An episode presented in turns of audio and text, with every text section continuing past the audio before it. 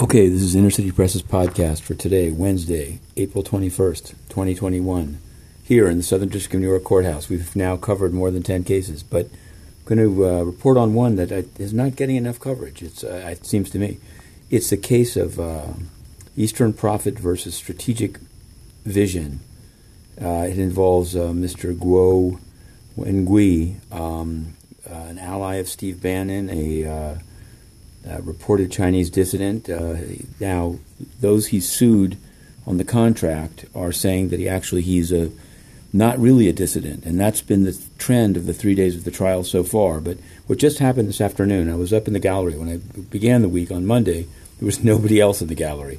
Um, today, with Guo finally testifying in the afternoon, there was like ten people. Um, I, I, didn't. I can't say for a certainty they all came with him, but several were, were nodding. Uh, you know, in agreement when he said things. But here was the questioning of the lawyer, Mr. Greim, who was a lawyer for uh, Strategic Vision.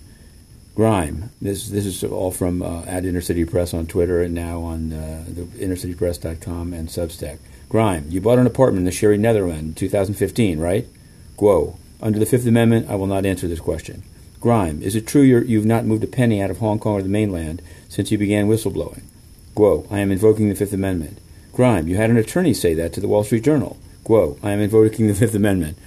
Guo had his own, had a separate attorney. Well, he had his, his, attorney sitting with him in the jury box, um, and there was a whole procedure set up because the lawyer doesn't speak Chinese, and Guo was, was mostly working through an interpreter. So they would confer, and then the Fifth Amendment would be cited. I don't really know how it cuts. It's a jury, I mean, excuse me, it's a bench trial where Judge Liman will be deciding.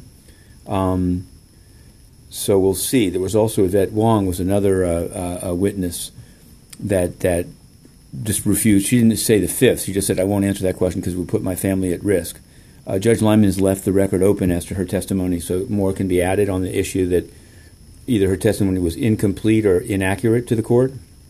It's an interesting case. That's all I can say. And so we're, we're going to the end.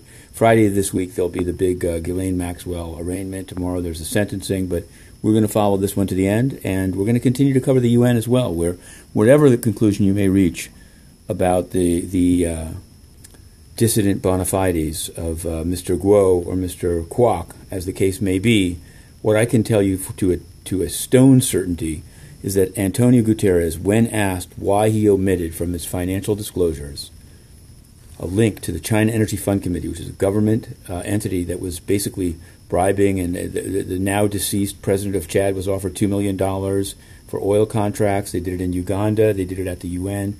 Guterres, they tried to buy uh, Gulbenkian's oil company. Gulbenkian paid Guterres money in the one year he was between being a High Commissioner of Refugees and Secretary General. And so, as a journalist, it seemed relevant, so I asked. And rather than invoking the Fifth Amendment, he invoked the anti First Amendment and had Inner City Press roughed up, banned now 1,023 days. And he's trying to get another five years. So, unless the UN is to become as corrupt as several uh, racketeering governments and organizations around the world, it must be stopped. We've asked for a debate on it.